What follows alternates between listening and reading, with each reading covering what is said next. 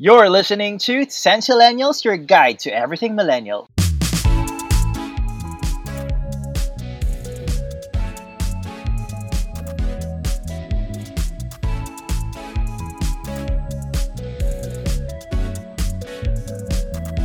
Welcome back to the show that makes you reminisce on your past love, your future love, your present love.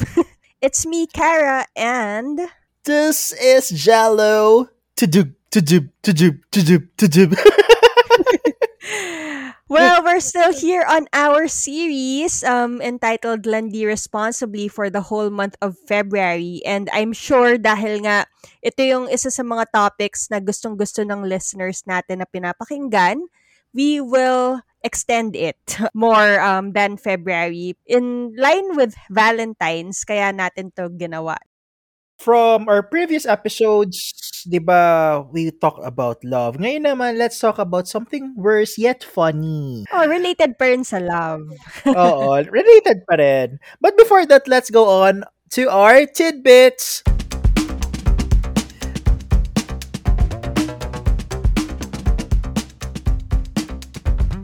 Recording this episode, Queen Elizabeth II of Great Britain has marked her 70th anniversary into the British, British throne. She's now the longest reigning monarch in British history, and she's she just celebrated her platinum jubilee. Wow, congratulations to her. People have been reacting on what she said on her announcement that when she dies, Prince Charles will be king, and his consort Camilla Parker Bowles or the Duchess of Co- Cornwall will be queen.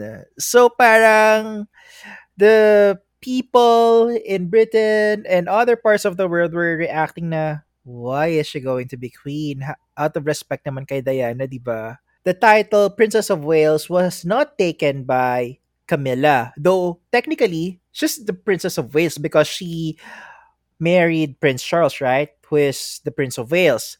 Pero out of respect, she's just using the title Duchess of Cornwall.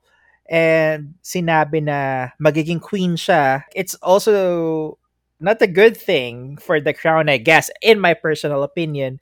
Queen Elizabeth being the longest reigning monarch in like how many years na?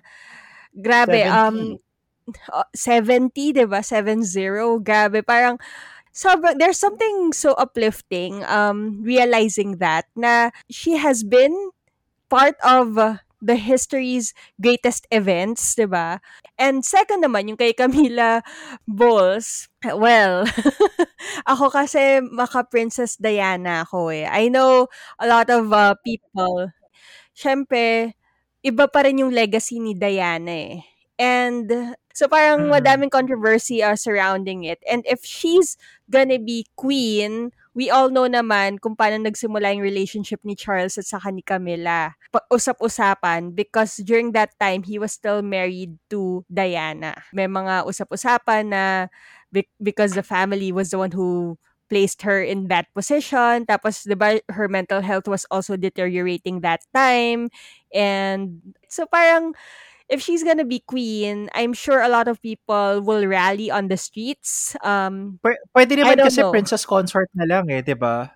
Like si Prince Philip, di ba? So anyway, congratulations to Queen Elizabeth II for celebrating her Platinum Jubilee. And in two years' time, she will be the longest serving monarch in the world history.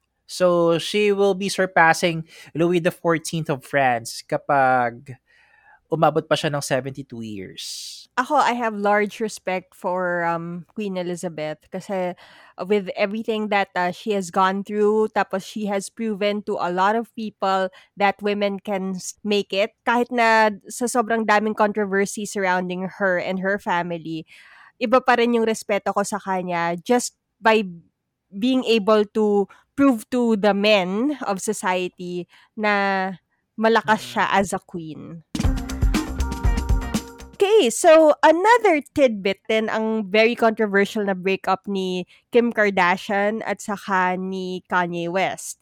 And si Kanye West um, has been spewing a lot of controversy uh, regarding Kim Kardashian um, ever since news broke out that she is now dating si Pete Davidson. Um, so parang I'm I think they have guested in a few interviews, mga talk shows, kaya nalaman ni Kanye West. And because of that, 'di ba biglang binalita na siya din meron siyang iba ng um, relationship with the model. Ang mag ang pangit lang kasi is that si Kanye West ang dami niyang mga negativity na spread about Kim Kardashian. And one of it, yung latest news about it is that he said this, and I quote, I will no longer put my hand through a blender to hug my children. So parang now he's um coming off as this parent na talagang sobrang protective pagdating sa mga kids niya because lately si Northwest, yung anak nilang dalawa ni Kim, is uh, pinayagan Mhm. daw ni Kim to have a TikTok account and she has been posting some videos there na hindi daw nagustuhan nitong ni Kanye West. When he was still part of the family, hindi niya pinapayagan kahit mag-lipstick si Northwest kasi nga bata pa lang daw siya. Parang she doesn't need it and she doesn't need all the media and attention right now at her age.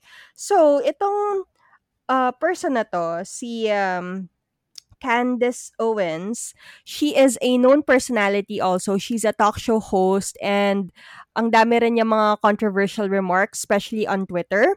And nung nalaman niya tong um, away nga ni Kim at saka ni Kanye West, biglang sumagot din siya. Um, she tweeted some of her remarks which is, There is no eight-year-old in the world that needs social media. Go color. Yun yung sabi niyang isa. Tapos yung second tweet niya or follow-up tweet niya to that is, Kim is wrong on this one. The psychological effects of social media on young age is real and documented.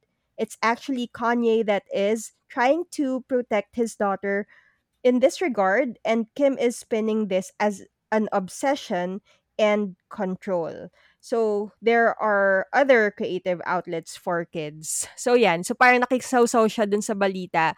And apparently, Kanye West was able to see those tweets and ni-retweet niya or ni-reshare niya sa kanyang Instagram account. Ang drama talaga nung, nung breakup nila ha. Um, I would have to say. Ay, nako. Oo. Grabe. Ako, hindi ako fan ni Kanye West eh. Kasi, he, you know, a lot of people ina-idolize siya kasi nga he says what he wants and wala siyang pakialam what people would think of him. Parang he's very um, brave nga daw and courageous for being like that. Pero ako kasi, there is a thin line. Um, parang, yeah, you, it's it's okay to share your opinion. Pero syempre, you also have to respect other people. Especially si Kim, na naging asawa mo rin kahit papano at may anak kayong dalawa. 'di ba? So parang sana wag ka na lang magsalita ng anything negative about her kasi ikaw rin naman meron kang sarili Yeah. ng um, relationship na magbabackfire. bago. Saka magbabackfire sa'yo yun. Ewan ko ba kay Kanye talaga, oo. Galit ka talaga sa kanya. Naalala ko yung isang episode natin. Yeah. Yeah. Ayun. Um, so, yun lang siya. Uh, yun naman ang tidbit natin for this episode. Speaking of breakups, we are still on the verge of uh, talking about love, pero this time in a different perspective. So, kung the last two episodes natin, we talked about love in a sort of a positive aspect. Yeah, Ngayon naman, and romance. oh, ngayon naman, syempre, kailangan may balance to that. Ito naman, medyo negative ang mag-uusapan natin. Negative yet funny. Yeah. Um, syempre, I'm sure, Jello, you can remember a few of your first dates that did not end well. yung medyo naging awkward. And we're going to talk about that. And also, some of the experiences of our listeners that they shared to us that we will be sharing to our other listeners who are listening right now. O, di ba ang daming listening yun? okay. So, okay. So this first entry is from Camille Martinez. yung date ko na super crush ko noon, super kinikilig ako. Nung he asked me out, tapos nung date namin, he said, aliens and, eto, Kara, predators. Gosh, I felt like a total tool kasi I was so disinterested na the entire date, LOL. So instead of aliens and predators, naging pre predators. Akala niya it was like a slip of the tongue lang. Yung pala, talagang predators, predators, predators. My gosh, what a total turn off. You know what? Uh, ito totoo to ha. Um, coming from an exclusive uh, school for girls, medyo masama kami pagdating sa ganyan. Um, like, alam mo yun, I don't know eh. Um, in high school, grade school, basta pag nagkamali ka, kunya recitation, tapos may ma- namali yung isang uh, classmate namin um, sa pronunciation, pinagtatawanan, ang sama no, masama talaga yung school namin sa ganyan. And you know what, Kara? Camille is from St. Paul too. Pero QC siya. It's so funny that you mentioned that she's also Polonian because I used to do ballet with a friend na yan din yung name niya. As in Camille Martinez talaga. so, so parang nung na, narinig ko kanina, Oh, baka okay. siya to ah. I'm not sure, pero, pero ano siya, um, from our school, right, ba? So, ewan ko, hindi, wala rin yun sa school eh. Sometimes it's how you were brought up, ba? And how Well, you, she sent um, me the entry which school he came from. Oh, hindi kasi minsan ano, it's also yung surroundings mo, yung kung ano yung nakasanayan mo na, 'di ba? Kahit na alam mo na yung tama.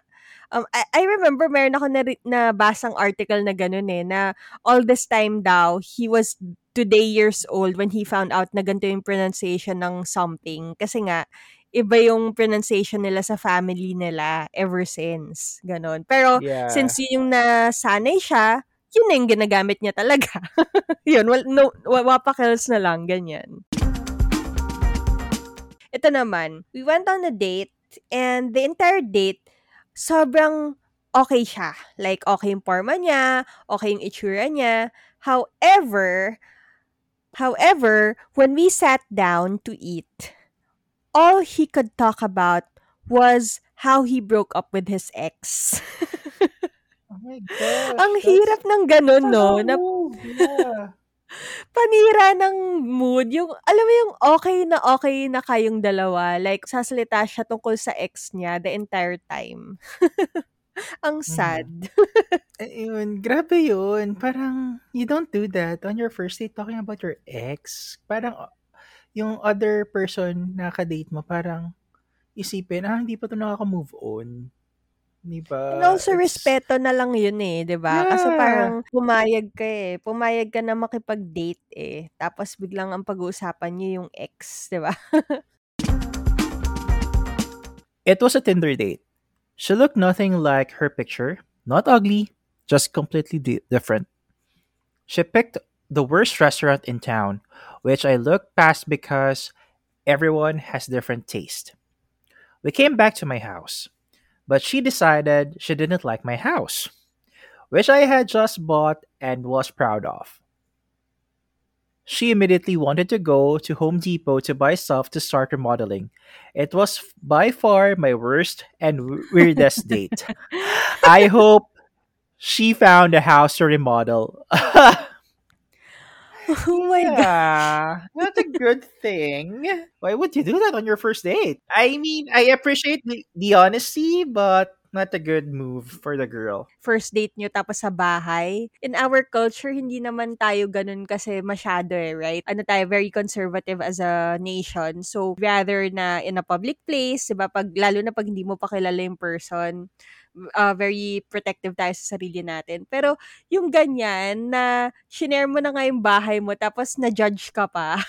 diba? Sana tinago na lang niya yung, ano, yung feelings niya. So, the date who turns out to be a relative. so, they got into talking um, during their date. Tapos, parang nagulat sila na meron sila mga common friends. So, this was during the time before uh, Facebook and Friendster pa. So, I'm guessing medyo, ano na to, um, medyo uh, older siguro sa atin, uh, yung person na to, na nag-share. So, ganon. Um, it was before Friendster pa, Facebook. Ngayon kasi it's easier, di ba, to just search the profile of the person first, di ba, before you actually get into Yeah. the dating uh, scene. Pero during the time of our parents and our titas titas, talagang wala um usap sila, madami daw siyang friends and biglang nagulat siya um yung mga iba nilang pinupuntahan na place, alam niya rin, ganyan. Biglang napunta sila dun sa family nila and then it turns out na tito niya yung tatay nung girl. Oh my gosh. So, long story sh- short, ano, I discovered that she was my second cousin. oh, well, pwede naman. Kung second cousin, legally, you could get married. But still, it's awkward. Lalo na sa mga provinces, I know it's more, ano, common, 'di ba Kasi nga, uh, halos maliit lang yung place, tapos, um, kung ma- distant relative naman, okay lang. Pero kung yung tipong malapit sa ano mo, sa immediate family mo, medyo, 'di ba? Pero still, um, kahit na, 'di ba? Parang hin- alam ko may ang ano may movie di, dati si ano Nora Honor nito, 'di ba? Nalala ko 'yun eh. Saka si si Gabby Concepcion ba or si Christopher De Leon na parang they ended up na magkapatid pala sila. Tapos Oh, I ang ending ng tragedy, parang Romeo and Mm. Juliet, ganyan. I pre-ordered two drinks like normal. She shows up, she orders a ton of expensive items and drinks. While all the time, she's on her phone. I think the bill was around $350. But I already paid my part, so I walk out through the back and guess what? Ghosted. Nang-ghost siya. Siyempre, it's- a total turn off, di ba? Parang on your first day, date, this girl would order expensive items from the menu and drinks. Ganun agad. Di ba pwedeng ano lang siya, um, gusto niya lang mag-enjoy sa buhay. Biglang ganun. With the Yeah, or expense of the maybe- other person. maybe she was expecting that the guy would pay for it, but come on, it's like it's the 21st century. So, balance na, di ba? Na parang both of you on your first dates, you'd pay for each other's meal. E- Except kung the guy really invited you and insisted na, hey, I'll pay for this. And like that. Okay lang Well, yun. Ako, I'm still an old school like that na I still like uh, the guy to pay for me, um, especially pag siya yung nagyaya.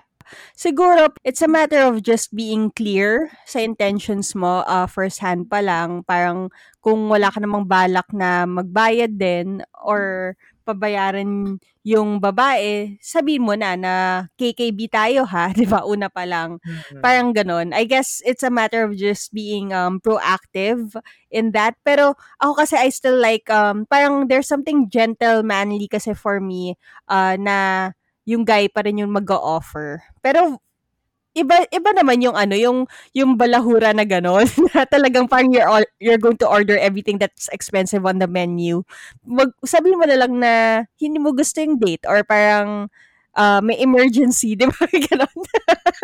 Tapos tapos dyan just get out of there. Kaysa sa pinagbayad mo na nga yung tao tapos i-ghost mo lang rin. Di ba? Ang sama. My date eventually informs me that she's into tarot reading. Sabi niya, the last boyfriend kasi that she had, they broke it off na hindi maganda. And then she decided to cast a spell on this person. So she wanted to make sure na compatible daw sila for the date. And then, so medyo weird na nun ah, 'di ba? Parang weird na yung first parts niya. Pero in the end, she ends up saying na she's a practicing witch kasi. So, he better not Oh. he better not do anything wrong. Oh my gosh, this is you know what? This is a horror story or a horror movie waiting to happen. Diba? That's so creepy. oh, Ah. parang oh my gosh. Like nakakatakot yung yung mer- yung hindi mo alam kung una pa lang 'di ba parang ano na awkward na. Parang I don't know if if you're placed in that situation, Jello, what would you do? I would wish na sana mabilis matapos yung oras para matapos na tong ano na to and then say goodbye after that kasi nakakatakot yun ah. She might do something negative about you. Diba? Oh my yeah, gosh. eh. nakakatakot. Kulamin kayo, no? Ganyan. Ang- ah, ano kasi yun eh, you're gonna be confused dahil if you treat her or him too nice, baka ma-obsess sa'yo, tapos, di ba, gayumahin ka naman. Pero pag, pag hindi ka naman nagustuhan or you were like, um, sorry for the term, parang addict or uh, an ass sa kanya, bigla ka na lang pwede niyang i-cast ng spell, 'di ba? so, thankful enough, hindi naman ako napunta pa sa ganong situation. But for this person, I feel you, dude. Kung sino ka man. so, before we continue our discussion of awkward firsts, let's Senti throwback.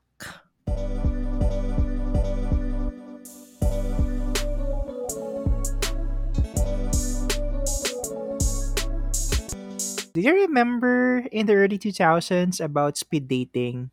usong-uso nung 90s yan eh, 'di ba? There's an event, tapos you, you guys sit down, tapos may time limit yun eh, 'di ba? Meron siyang mechanics, like you can ask at least like five uh, questions, personal questions or whatnot, dun sa uupo sa harap mo.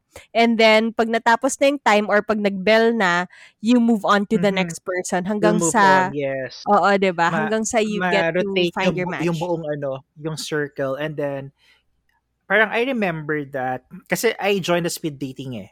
Parang, you'll get Oh! your ma- Yes! That was in 2014. You'll get your match after a few days. Magsisend ng email. Kasi, it's a it's an event eh. So, you'd participate, you give your number, your email address, and then, after that, may isa kayong paper, ilalagay nyo yung mga names kung, san, kung kanino kayo interested.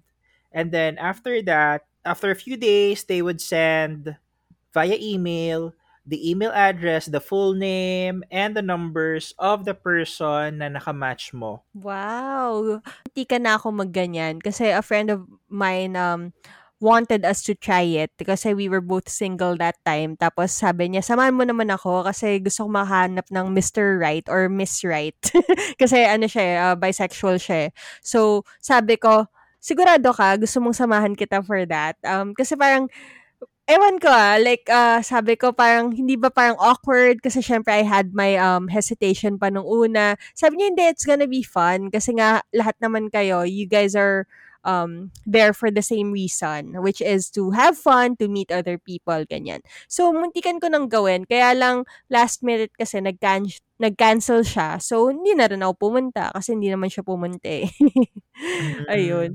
Pero, interesting ah, ah, yung mga ganyang um, kinds of uh, dating uh, mechanics. Tapos, a- Yeah, pero may rules that, yan ha.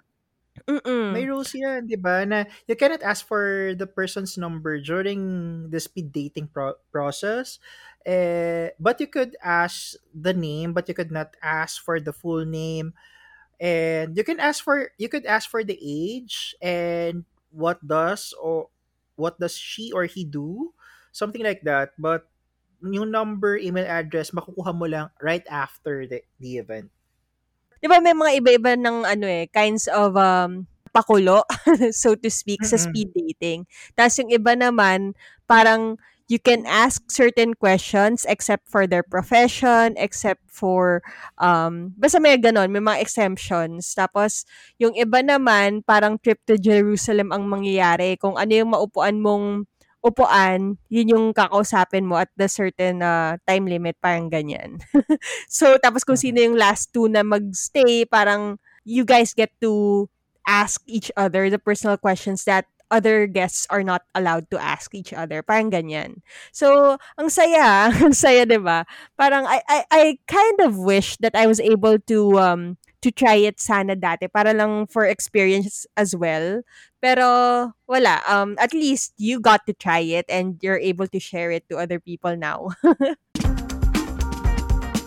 aside from speed dating na yung normal na speed dating that we know, there are some shows na that um took that same concept eh. Nung 90s, there was what you call the fifth wheel. Sa ETC yun eh, di ba? Um, do you watch that? Yung parang... No, I don't know that. No, parang yung yung episodes nila would happen to to involve four strangers. Tapos biglang all of a sudden they're going to place the fifth wheel nga na parang wild card na hindi rin nila kilala ganyan to the mix. Couple na apat, they ended up together uh, at the end of the episode. Uh, parang meron yung reward. Tapos pag hindi, pag if they ended up with the fifth wheel, then hindi siya maganda. Parang ganon. Parang ganon yung concept so, parang ng ano program. To, parang parang yung ano, Singles Inferno, 'di ba? In the middle of the series, biglang may dumating na mga ano, Oo, another oo. persons People, of interest. 'Di ba? Ganyan. Yeah. Yung isa pa dyan, yung Eliminate. Alam mo ba yun? Sa ETC din yun eh. There were a lot of. ETC shows na ang ang cool ng mga concept nung parang dating ano nila. uh, reality shows, ganyan. Ang Eliminate naman, mga strangers din sila. Tapos, um, they, they have just a few hours. Like, kunyari, parang um, may three guests, diba? Parang may, may isa parang kunyari bachelor or bachelorette.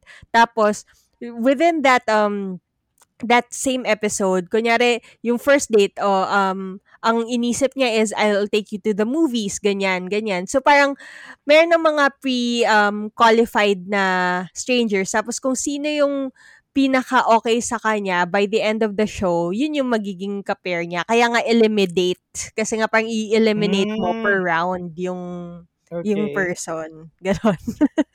na gusto ko rin pinapanood yun eh. Pero it also uh, revolves around that concept of speed dating. Kasi nga, may time limit, ganyan. Tapos, yung last na show na gusto kong pag-usapan naman, yung single, um, Singles Out. Tama ba yung title? Sa MTV naman to. Ito naman, parang, ano, ah, para kayong maglilimberak, ganyan. Yun yung first. Tapos, pag nagsabi ng stop, kung sino yung makatapat mo, yun yung magiging um, partner mo.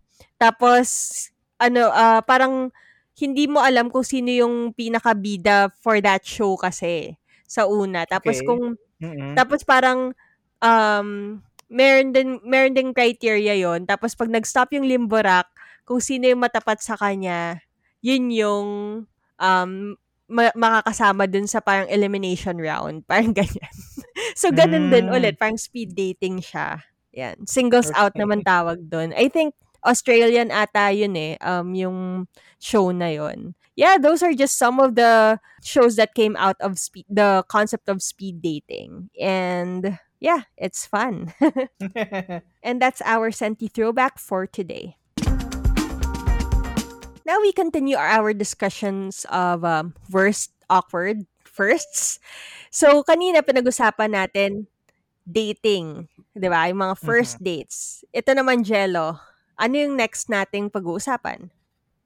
Worst breakup ever. Oh my gosh. powers ng powers.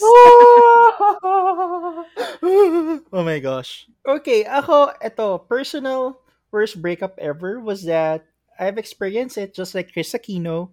When I was in college, I was, my ex broke up with me through text.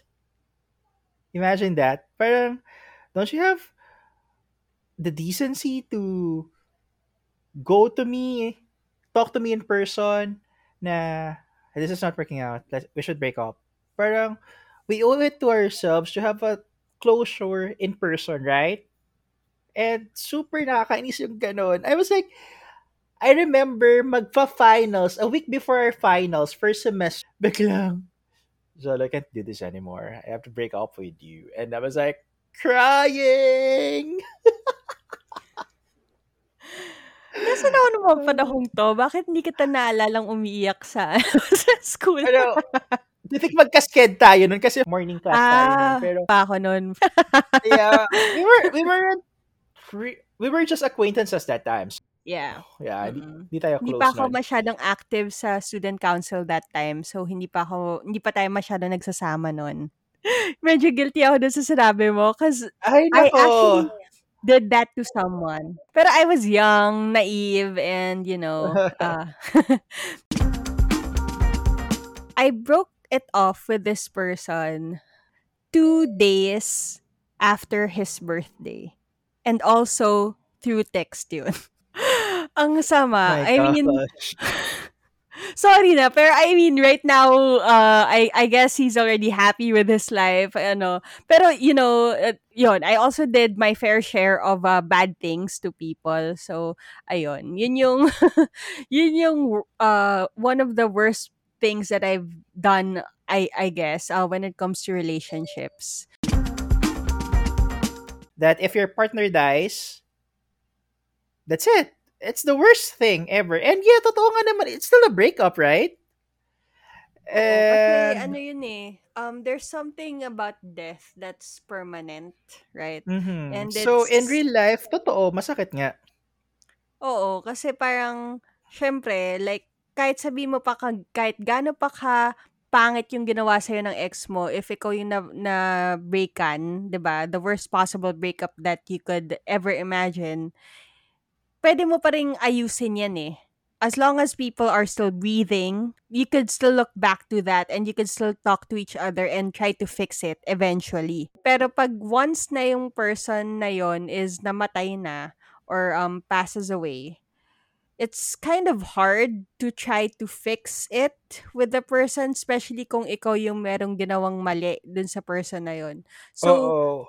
Ganun eh. Yeah. 'Di ba? You're you're not okay tapos biglang namatay. Super sakit.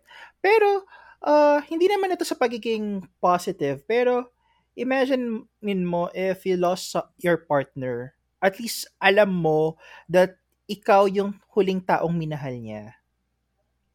Still, um, yun nga, i- it Masakit pa has rin, something to do syempre, with, ano oo. eh, with the permanence and yung, wala na, anong magagawa mo? Kasi kung, Oh, hindi mo na diba? siya makikita. Oo.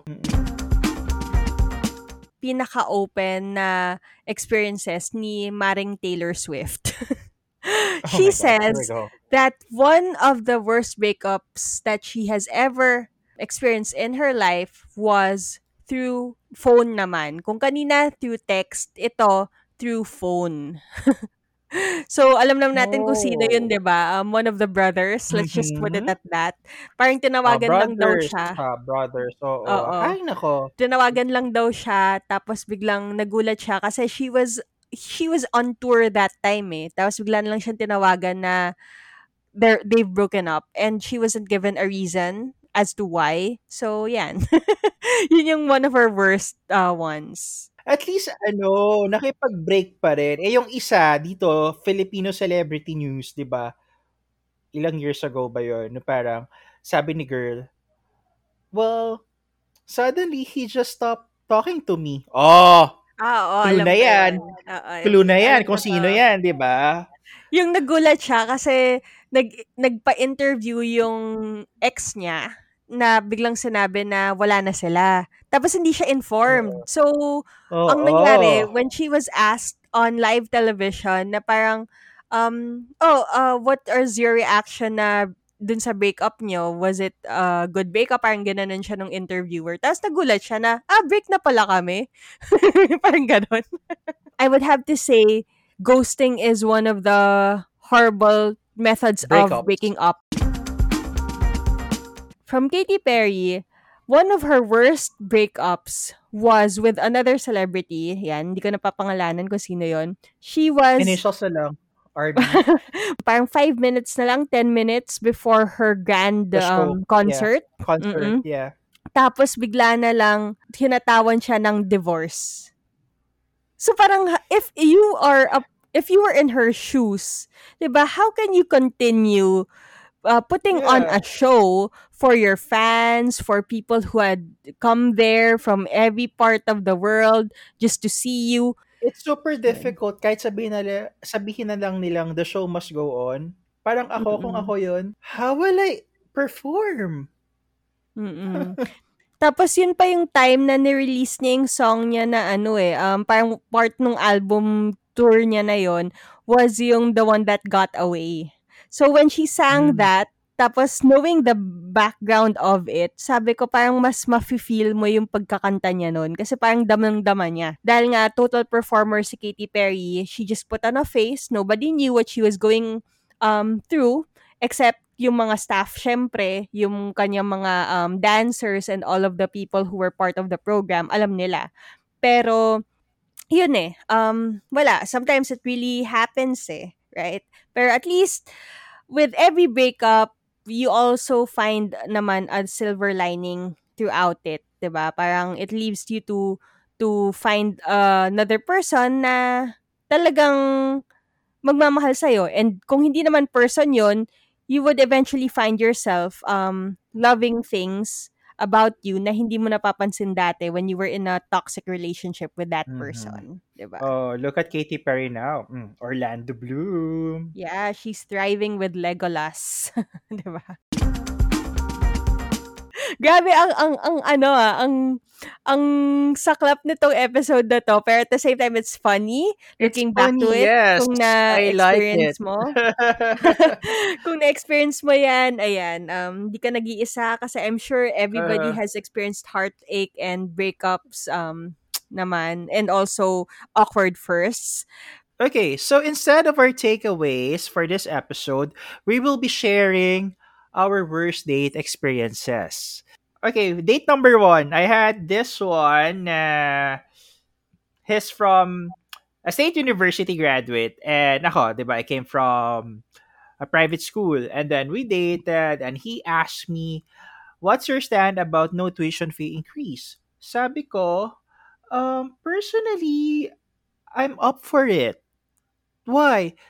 Because uh sa akin kasi there there are state universities naman that you could go to that you could get a quality education just like from private institutions. And then sabi niya, no, no, no, blah, blah, blah, blah, blah. Parang, okay, so masyado ng politics ang pinag-uusapan natin. And after that, I didn't hear a thing from that person. Di na, parang mutual na hindi na kami nag-usap. And then another one was that we match on Tinder or what was the other one? Bumble and nakuha niya yung telegram ko and then video call niya ako. Hindi siya nagpapakita at all. So sabi ko, this is very weird and freaky, right? And then nag-insist siya na makipag-meet sa akin, eh, which is super lapit lang dyan sa Greenfield District, na parang sabi ko, sige na nga. Tapos I asked, what are you wearing? Sinabi ganito. And then, nandito daw siya dun sa parang may mga food truck, food truck sa Greenfield. And then wala pala siya doon. And then nandun daw siya sa Starbucks. Pasok ako sa Starbucks, wala siya doon sa coffee shop. Umikot ako. And then paglabas ko, tinatawagan ko, kakapasok lang pala niya. Tapos kinalabit ako na parang, uy, Jello, parang sabi ko, ikaw, hindi naman yan yung sinabi mong description ng suot mo ah. Tapos parang ako naman, being, you know, nandun na ako eh, nice. Ah, 'di ba? So, I ordered coffee and then nag-coffee lang kami pero alam mo 'yun, yung parang piss off ako. Yung parang isang tanong, isang sagot na lang ako sa kanya. And then another one was that physically I was attracted to this person. Then we met. Tapos alam mo 'yun, he expected talaga na ako yung magbabayad ng in or hindi naman kami umorder ng food, but we ordered some um, sa Malamig, dun sa Greenfield District din. Kasi, di ba parang may bancheto doon nung December. So, order ako ng sa Malamig and then we, we sat down, we talk, and wala siyang substance, wala siyang class. Parang, wala akong makuha sa'yo. I was trying to penetrate your mind. I was trying to get into you, pero wala. So, parang total worst date and nakakahiya. Sobra. Tapos siya pang may, may ganang manggos. 'Di ba? You ask, siguro awkward na experience uh, in dating. So, I was with friends as usual. Um, this was in high school. Uh, I was with friends, tapos nakakalabas lang kasi ako noon. Pinapayagan lang ako pag group of friends ang kasama ko. Pero pag yung individual, hindi ako pinapayagan talaga ng ta- dad ko dati. So, yun, um, we were with this group of friends, um, parang pairing-pairing between friends, right? Tapos, itong person na to na naka, we, we sat across each other, parang nag, nagulat ako na, I don't know, people say that I'm weird when I eat. Tapos, yung salami na kinain ko, uh, fell dun sa plate niya or something like that. Parang ganyan. Hindi ko na masyado maalala. Pero it was quite awkward. Pero for him, it's, he found it charming. So it was kind of awkward. Pero eventually, we became friends. Tapos, we would just laugh about it na lang um, ngayon. So yun.